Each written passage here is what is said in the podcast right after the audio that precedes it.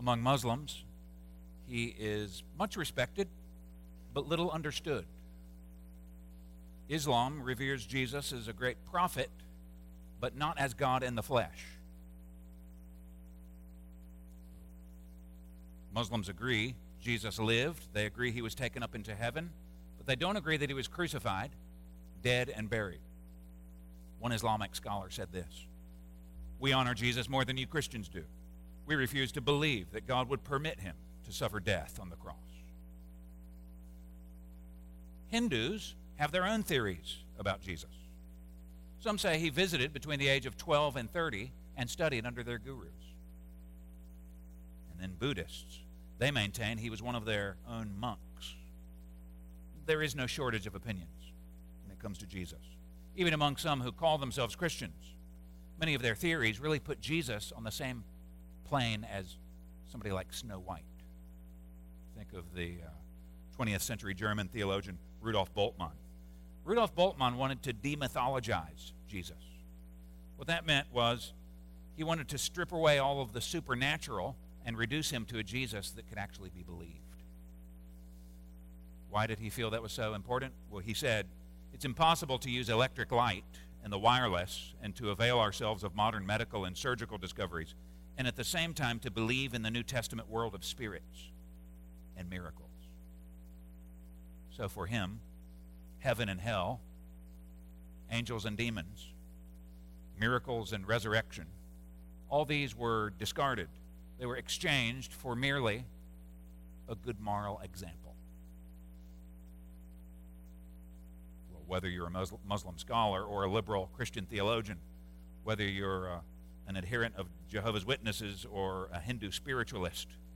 Jesus is a figure of controversy.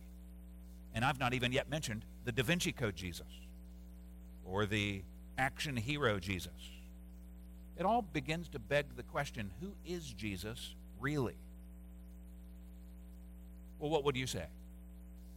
I mean, can we even know for sure? anymore. Islam has its view, but formulated 600 years after the fact. Rudolf Bultmann and liberal Christianity has its view, formulated 2,000 years after the fact. But what about those who actually knew him? What about people who were actually there? What did they say? That's what we're going to cons- consider this morning. We're turning to Luke chapter 9. Luke 9, we'll pick it up at verse 18 and if you're using one of the Bibles in front of you, the black Bibles there, you can find this on page 867. Page 867. I would encourage you, open up your Bible and keep it on your lap so that you can follow along as we consider God's Word together this morning. Luke chapter 9. We're going to consider two questions this morning. Number one, who is Jesus? And number two, what does it matter for you and me? So those are the two points of the sermon. First, who is Jesus? And secondly, what does it matter for you and me? Luke chapter 9, verse 18. Now it happened that as he was praying alone, the disciples were with him. And he asked them, Who do the crowd say that I am? And they answered, John the Baptist. But others say, Elijah, and others that one of the prophets of old has risen. Then he said to them, but who do you say that I am? And Peter answered, The Christ of God. And he strictly charged and commanded them to tell this to no one, saying, Son of Man must suffer many things and be rejected by the scribes and the chief priests, excuse me, the elders and the chief priests and scribes, and be killed, and on the third day be raised. And he said to them all, If anyone would come after me, let him deny himself and take up his cross daily and follow me. For whoever would save his life will lose it, but whoever loses his life for my sake will save it. For what does it profit a man if he gains the whole world and loses or forfeits himself? For whoever is ashamed of me and of my words, of him will the Son of Man be ashamed when he comes in his glory and the glory of the Father and of the holy angels. But I tell you truly, there are some standing here who will not taste death until they see the kingdom of God. Here in chapter 9, Peter's confession, we come to the continental divide of Luke. This is the real pivot point of the whole gospel, everything that Jesus has been doing up until now has been leading to what we just read.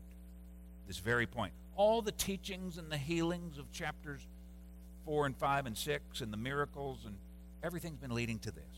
It's here that by God's grace the disciples begin to get it. Who is Jesus? Well, according to Peter, one who knew him, he's the Christ of God. Now, when we say Jesus Christ, we don't mean Jesus is his first name and Christ is his last name. No, Christ is the title, which means the anointed one. In Hebrew, it's Mashiach. Kings and priests in the Old Testament were anointed. That means symbolically the Spirit was put on them, so oil was anointed on them to empower them for their tasks. And there were lots of messiahs in the Old Testament. There were priests and prophets, lots of Christs. But the prophets all looked forward to a greater anointed one, one with a capital A, kind of the ultimate Messiah, the ultimate Christ. That's the one Peter was saying Jesus was. You may know there was a first century expectation among the Jewish people. They expected a military ruler, somebody in the line of David who would come and clean house. He would deliver his people from the Roman Empire, and he would usher in this age of unparalleled peace and prosperity. We read of it in Psalm 2 and so many other places where God says of this ruler, You will rule them with an iron scepter, you will dash them to pieces like pottery. That's what they expected of the Messiah. So, speculation was swirling. But the word on the street was that Jesus was merely a prophet. Jesus said in verse 18, He said, Who do the crowd say that I am? How did they answer? They said, John the Baptist.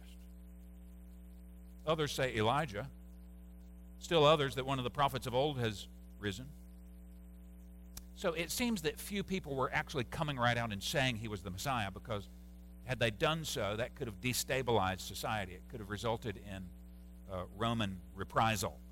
Nevertheless, speculation was swirling. People were talking about this. Who is Jesus? And you know, it all goes to show that popular opinions are poor guides for spiritual truth. Have you considered that? just because there's a popular bookstore in a so called Christian bookshop. Lots of people are reading and talking about it. Doesn't necessarily mean that it's a, a wise guide for you. There are books out there that are reckless and misleading. Think of the Da Vinci Code, for example. Hugely popular years ago. But is it a true guide? No, just because it's popular doesn't mean that it's helpful. Don't look to BBC documentaries for your spiritual truth. I wonder about you. Where do you look? Is it possible, friend, is it possible that your understanding of the Christian life, that your understanding of Christian doctrine is really more shaped by your family than by the Bible? More informed by your upbringing, perhaps, than by Christian truth. Friends, we need to get our theology we need to get it from the Bible. That's why it's so important to attend a church that's centered on expository preaching. That's why it's so important for you throughout the week to be a regular reader of the Scripture. Austin is awash in opinions about spiritual truth. So rest assured, Monday to Saturday, you're getting plenty of opinions. Just as you drive down the street, look at the billboards, listen to the radio. You need to be de- reprogrammed every week as you gather here as a church, but also as you read God's Word. And I would also suggest this is why church elders are so important to the life of this church. The value of a pastor is here's one who has character qualities and one whose, whose doctrine is mature and sound and who can guide you, not only in the regular teaching of the Word here on Friday, on, on Sunday morning, but in suggesting good books, in providing wise counsel, in caring for your souls in pointing you in the right direction, in selecting songs that are rich in biblical truth that we've been singing this morning. I would urge you, if you want to grow spiritually, get to know your elders and get to know your Bible. Well, so much for other people's opinions. Jesus asked his disciples directly in verse 20, Who do you say that I am? You know, it's interesting. In the Gospels, who were the first people who knew the true identity of Jesus? They were all supernatural. Have you considered that?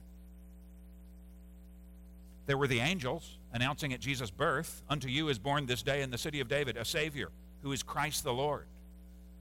Or there was God the Father whose testimony at the baptism of Jesus, This is my beloved Son. Even the demons knew who he was. What did they shout? I know who you are, the Holy One of God. So all the early witnesses of Jesus were supernatural. But then as we continue reading through Luke, ordinary people start to get in on it. They start to catch uh, fleeting glimpses of the true identity of Jesus. Jesus forgave the sins of a disabled man. And what did the Pharisees exclaim? Who can forgive sins but God alone? Or do you remember the time that he silenced the storm with a command? And the disciples were there in there with him in, in the boat. And what did they say? Who is this? Even the wind and the waves obey him. Well, now, Peter, he makes the great confession in verse 20 You're the Christ of God. Matthew tells us that this only came by divine revelation from heaven. Jesus was not merely a prophet, he was not so much the messenger as he was the message. He was the one to whom all the prophets had been pointing for millennia. Jesus had led them to this conclusion. Yes, I'm the king, but I'm not anything like the king you're expecting. Look at verse 21. Chapter 9, verse 21. And he strictly charged and commanded them to tell this to no one. A lot of people scratch their head over that verse. I mean, why wouldn't Jesus want the word to get out? I thought this would be a time to celebrate. Let's set up the political platform for the, for the messianic administration. No, it says Jesus strictly charged them. What's going on there? Well, throughout the Gospel of Luke, it seems that the surest way for Jesus to silence you is if you know who he is. You know, in chapter 4, he drove out many demons, but it says he would not let the demons speak. Why not? Because they knew he was the Christ. That's chapter 4, 41. Or in chapter 5, verse 14, to the leper who had been cleansed, it says he charged him to tell no one. Or in chapter 8, remember he raised the girl from the dead? And he, what did he say to their family? He charged them to tell no one what had happened. Well, this is because during the first century, the Jewish expectation was that the Messiah would be a military conqueror, a political savior. And Jesus would indeed conquer, but not the way they expected. Look at verse 22. The Son of Man must suffer many things and be rejected by the elders and chief priests and scribes and be killed, and on the third day be raised. So, immediately upon Peter's confession, Jesus began correcting Peter's vision for who he was. Peter knew the Christ as conqueror, he didn't know the Christ as sufferer. For Peter, a suffering servant was a contradiction in terms. Suffering and Messiah didn't fit together. And yet Jesus was now going to bring these two together, and he began teaching to this end in verse 22 and following. Military power, that's what Peter expected. Suffering and dying, unthinkable. Look at look ahead at verse 43. Jesus reiterates it. I mean, this was such a revolutionary mind shift that he had to teach it again. Verse 43 While they were all marveling at everything he was doing, Jesus said this to his disciples Let these words sink into your ears. In other words, pay careful attention to this. The Son of Man is about to be delivered into the hands of men. But they did not understand this saying, and it was concealed from them. It surpassed their ability to understand, so that they might not perceive it. They were afraid to ask him about this saying. Well, both there and in verse 23, it says the Son of Man must suffer. I think when we read this, we tend to think Son of Man, just a humble designation that he's human. But actually, that's not what it means at all. Jesus is reaching back to a prophecy in Daniel chapter 7 where this person called a Son of Man comes on the clouds of glory in order to judge the universe. He is an exalted divine messenger. He's going to put everything right. What Jesus is saying is this divine messenger must suffer and die. Like we see in Isaiah 53, he was pierced for our transgressions, he was crushed for our iniquities. He would indeed conquer, but he would do so through the cross. Friends, the death of Jesus on the cross was not an accident of history. It was all planned. It was all premeditated. It was all predicted. Just as the angels had announced beforehand at Jesus' birth, unto you is born in this, day, in this day in the city of David a Savior. God had sent a Savior from heaven. The eternal Son of God had penetrated into the human experience. He had taken on human flesh and lived a life just like you and me. He was beset by many difficulties. He was tempted in every way that you and I are, but without sin. He would suffer. He would be rejected. He would be killed, and then he would rise from the dead bodily on the third day. Many years later, Peter, after his betrayal of Jesus, after his repentance, years later, after Christ had been taken up into heaven, Peter would write this He himself bore our sins in his body on the tree, that we might die to sin and live to righteousness. By his wounds you have been healed, for you were straying like sheep, but have now returned to the shepherd and overseer of your souls. Now, I wonder is there anyone here this morning who is straying like a lost sheep? Could it possibly be said of you? I mean, regardless of whether you've been attending this church for decades or weeks, could it be said of you? Do you have personal experience of wandering away from God like a lost sheep? If so, then return to the shepherd of your soul. Friend, you can repent even this morning. You can turn from your sin and entrust yourself to Christ and to his care. You know, the truth is, we're not all okay with God. All of us, by nature, are morally guilty. We come into this world as enemies of God. We may not perceive it, we may not feel object- subjectively a sense of enmity with God, but it's true. You see, sin is not merely a mistake, sin is not just a misdemeanor. No, sin is rebellion against a holy God. And so all of us, by nature, are in a state of peril, of imminent danger. Charles Spurgeon said, I have a great need for Christ. I have a great Christ for my need. Turn and be saved. You know, there's more grace in Jesus Christ than there is sin in you. Even this morning, you can repent, you can come back to Christ. But if you would follow a crucified Messiah, then you must suffer too. You too must count the cost. And that brings us then to the, the second point of the sermon which is this what does all this mean for us? We see who he is. Okay, what does it mean for you and me? Look at verse 23. And he said to them all, If anyone would come after me, let him deny himself and take up his cross daily and follow me. You know, in those days, there were no cross tattoos. I know it's kind of edgy and popular to do now. Nobody wore crosses around their necks in those days. People didn't sing songs about the cross. Do you know why? Because the cross was a deterrent. The cross was a horrible thing. It wasn't even mentioned in polite company.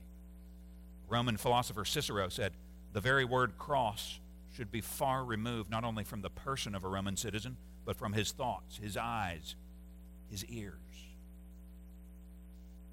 In Jesus' day, Crosses were not trendy, they weren't religious, they weren't inspiring, they were a threat. Quintilian said during the reign of Nero whenever we crucify the guilty, the most crowded roads are chosen where the most people can see and be moved by this fear. I think it's likely that Jesus' disciples had seen people carrying their crosses. They knew that it was always a one way trip. When a person went away carrying his cross, he never came back. Well, that's what Jesus likens to the Christian life. When Jesus said, If anyone would come after me, let him take up his cross, it was hardly a seeker sensitive statement. You know, this isn't what you would say if you wanted to build a crowd. Taking up your cross is hardly the way to start a popular movement. So, what then did Jesus mean exactly when he said, Take up your cross? Well, this is a call to radical discipleship. It was a call to basically renounce your life and all of your valued ambitions and plans. Turn away from that, just like Dietrich Bonhoeffer said eight years before he was hanged by the Nazis. Bonhoeffer, who was a faithful Christian pastor, said, When Christ calls a man to follow him, he bids him come and die. Well, for one thing, this means you must deny yourself. You see that in verse 23, 24? Friends, this goes against every fiber of our being because by nature, we want to be the ones who call the shots. I know before I became a Christian, I was determined to see the advancement of my own political and professional ambitions. I was living for myself. But we must now relinquish control, give up our agenda. John Stott explains it well. Stott says to deny ourselves is to behave toward ourselves as Peter did toward Jesus when he denied him three times. You remember Peter's denial of Jesus on three occasions. He disowned him, Stott says, repudiated him, and turned his back on him. That's what we're called to do with our sin and with our own cherished ambitions. Stott says self denial is not denying to ourselves luxuries such as chocolate, cakes, cigarettes, or cocktails, although it may include this. It's actually denying or disowning ourselves, renouncing our supposed right to go our own way. In other words, it's giving up control of your life. Becoming a Christian is a radical thing to do because what it is is putting somebody else in the driving seat of your life. That's what it means to be a Christian. But Jesus goes even further than that. He doesn't stop at self denial. He says you must deny yourself no matter what the cost. In other words, you must literally understand this. You must literally be willing to die for Jesus Christ. Lay down your life for him. That's why he said, take up your cross. You know, the Greek historian Plutarch said every criminal condemned to death bears his cross on his back. Could that be said of you in your Christian discipleship? Have you renounced yourself? Have you come under the allegiance of someone new? Be killing sin, or sin will be killing you. That's the choice before every one of us today, including me. This work never ends, not until the day you get to heaven. So, my friends, if you've been following Jesus for 20, 30, 40 years at Park Hills Baptist, the same command goes forward to you. Take up your cross daily. Have you been living that way? It's not like we ever get to the summit of life and we can relax our grip and finally kick back. No, take up your cross daily. Many of our sins don't disappear, they keep coming back. It's not like we just deal a mortal blow to our sin and then we don't have to worry about that anymore. Maybe for you, it's deep seated anger issues. Or maybe there's the besetting sin of lust. Or maybe you deceive people because you want to appear a certain way the eyes of others. Maybe for you, it's the love of pleasure, which is why Jesus is calling for a daily crucifixion. Life as a Christian is a daily battle. And so I would just honestly ask you does this describe you? Are you on a search and destroy mission for your own sin? Your own willfulness, perhaps, your pride, your insistence on being first. Have you been making peace with your sin? I mean, whether you're uh, recently retired or whether you're in your first year of university. Friend, are you making peace with your sin? Are you becoming more comfortable with it? Have you been tempted perhaps to go back there to the scene of the execution and play with your sin? You know what Paul said? He said, I've been crucified with Christ. Jesus said, Take up your cross. But sometimes we get tempted to go back there and play with our sin. John Stott again said, It's as if having nailed our old nature to, to the cross, we keep wistfully returning to the scene of the execution. We begin to fondle it, to long for its release, even to try to take it down from the cross. Terrible image. We need to learn to leave it there. When some jealous, proud, or impure thought invades your mind, we must kick it out. We have declared war on it. We're not going to resume negotiations. We've crucified the flesh. We're never going to draw the nails out of the corpse. Friend, what I'm describing is not some extra option for super spiritual people. What I'm describing is what it means to follow Christ. This is the definition. Levi gave up his tax booth. Peter gave up his fishing business. Stephen gave up his life. What have you given up? What are you clinging to that's competing with the supremacy of Christ in your life? Look at verse 24.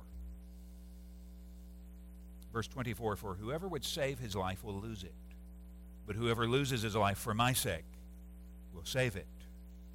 For what does it profit a man if he gains the whole world and loses or forfeits himself? Jesus, while this is a stern warning, he, he's loving us when he issues this warning. He wants to rescue us from putting our hopes in the passing things of this life. Whoever would save his life will lose it. Now, what does it mean to try to save your life? How do we do that? Well, we cling desperately significance. We grasp after the happiness that we're looking for in this world. And that means we're living ultimately for things like reputation, or status, or pleasure, or security. What are you building your identity on? Well, I've got a good career. Somebody loves me. I'm well liked and popular. Well, what happens when something goes wrong with your career or you get sick and can no longer work? Or what happens when your beloved lets you down and betrays you? Or when you're no longer in the in crowd? Well, then you fall apart. You lose the very life you're trying to save. And even if you do find someone who loves you forever, even if you do find a, a job that's really truly fulfilling and you're thankful for that. You get a successful career that lasts for decades. Still, one day, it's going to let you down. The most treasured relationship in this room will one day be separated, at least for a time. All of your plans, all of your desires and relationships on that day will come to a screeching halt. Do you really want to build your life on that? What does it profit a man if he gains the whole world and loses himself? Not only that, those who live for themselves will suffer for eternity. So there's temporal suffering in this world if you set your life up on something that's bound to fail you. But then eternally there's suffering. Look at verse 26. For whoever is ashamed of me and of my words, of him will the Son of Man be ashamed when he comes in his glory, in the glory of the Father and of the holy angels. Jesus will return as the chief judge and executioner. He will come and set everything right. Will close out history. Every knee will bow before him. And on that day, if you were ashamed of him, he will be ashamed of you. That means he will reject you at the final judgment. He'll condemn you to hell forever if that characterized your life. So let me ask you this Do you love the praise of men more than the praise of God? Have you been ashamed of identifying yourself with Jesus? Perhaps in your workplace, among family members. Where we live, if Muslims come to faith in Christ, they pay a steep price. Uh, at a minimum, ostracism from their family, disinheritance potentially threat to their own physical well being. We've seen people have to seek asylum, as I mentioned. You know, some Western missionaries are beginning to say to Muslim background believers they can remain anonymous. It's okay if they remain secret believers. It's called the insider movement. So they can still remain in the mosque. They can continue reciting the prayers, doing all the things that Muslims do, supposedly following Christ. Well, I want to suggest, on the authority of what Jesus is saying here, that's bad advice from Western missionaries to Muslim background believers. Terribly harmful. Such people should be warned by all means don't deny Christ, whatever the cost, even if you have to give up your life. All of us must be willing to count the cost. It's not just our Muslim background friends, it's you and me. Christian, are you living your life? Are you living your job? Are you upholding your reputation more than you're advancing the cause of Christ? Look at verse 27. Verse 27 But I tell you truly, there are some standing here who will not taste death until they see the kingdom of God. Peter had made his confession, right? This is the continental divide in Luke's gospel. Here's the pivot point. Now Christ would head toward Jerusalem. The kingdom of God was drawing near, and some of the people would see it when it arrived in power. That means when Christ was raised from the dead, when he was taken up into heaven, when the Holy Spirit was poured out, some people would be present for all of it. Of course, not everyone was. Certainly not Judas. Let me sum up. Let me bring this to a close by suggesting following Jesus is not easy. That's what Jesus is saying. It's serious, it's costly, it's dangerous, but it's worth it. Look, look at verse 24. Whoever loses his life for my sake will do what? Will save it. Friends, it's worth everything to follow Jesus Christ. Family, career, credentials, kiss them all goodbye. Follow Jesus. Here's why. The reason why is in exchange for your life, you receive a superior treasure. You receive something greater than you ever could have possibly imagined. The pleasure and joy of knowing and serving Christ, which is what you always wanted anyway. It's what you were seeking for so desperately in that romantic relationship or in, in uh, the idolatry of your job or whatever it is you were struggling with. We want a sense of fulfillment. We want satisfaction. It only comes, finally, from knowing Christ. C.S. Lewis described it like this Christ says, Give me all.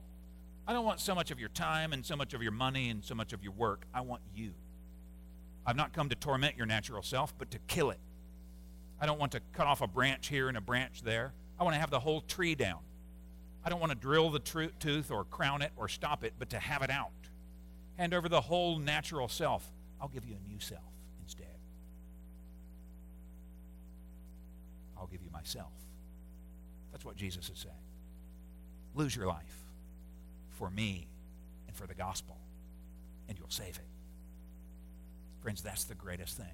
Once you have tasted and seen that the Lord is good, all the sins that formerly entranced you will fade into in- insignificance.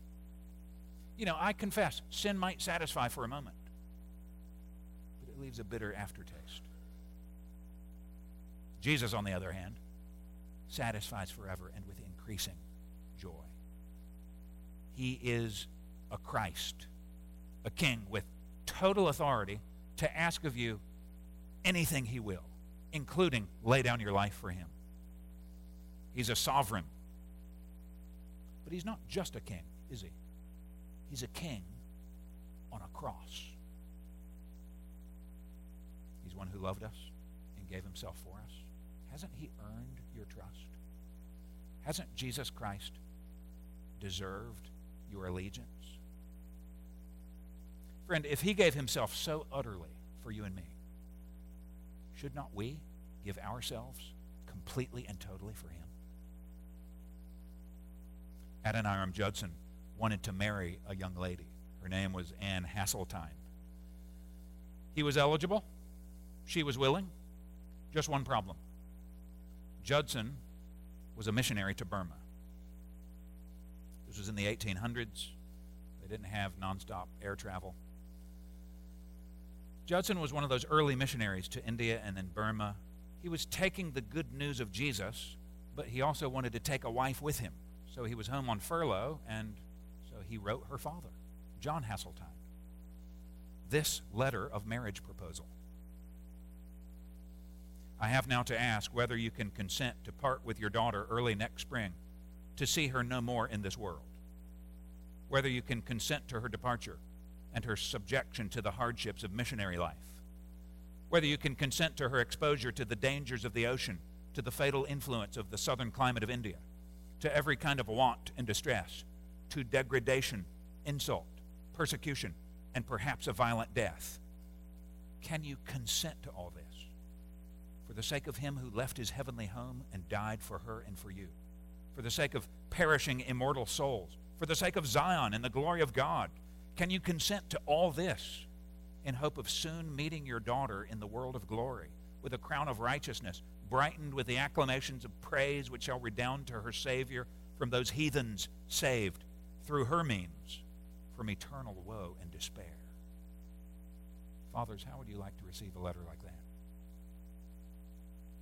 Can you imagine being John Hasseltine and getting that letter? What would he do? Well, he had reservations. He didn't know what to do, so he's, he just said, It's over to you, Anne. You let her make her own decision. She, of course, eagerly said yes. She left in 1812, and she never came back. Fourteen years later, she was buried under a tree by the Irrawaddy River.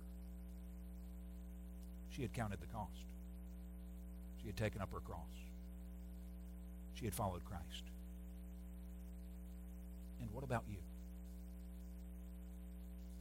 Let's pray.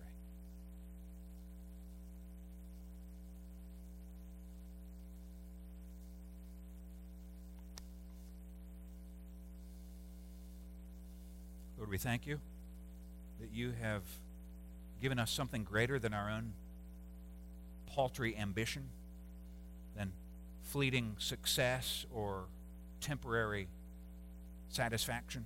Lord, you have given us an abiding hope. You have given us a new identity in Christ. You've given us a reason to live. Lord, we praise you for that. Lord, we confess that too often our hearts wander and stray. We confess the allurements of Austin and Dubai and modern life are often appealing to us. We pray that by your grace, would hold us fast. Lord, we ask that by your Spirit and through your word, you would correct our vision and reprogram our ambitions and plans, that we might be obedient, that we might deny ourselves and take up our cross and follow Christ. In whose name we pray. Amen. Would you please stand and let us seal this word in our hearts by responding and singing, All I Have is Christ. Let us stand and sing.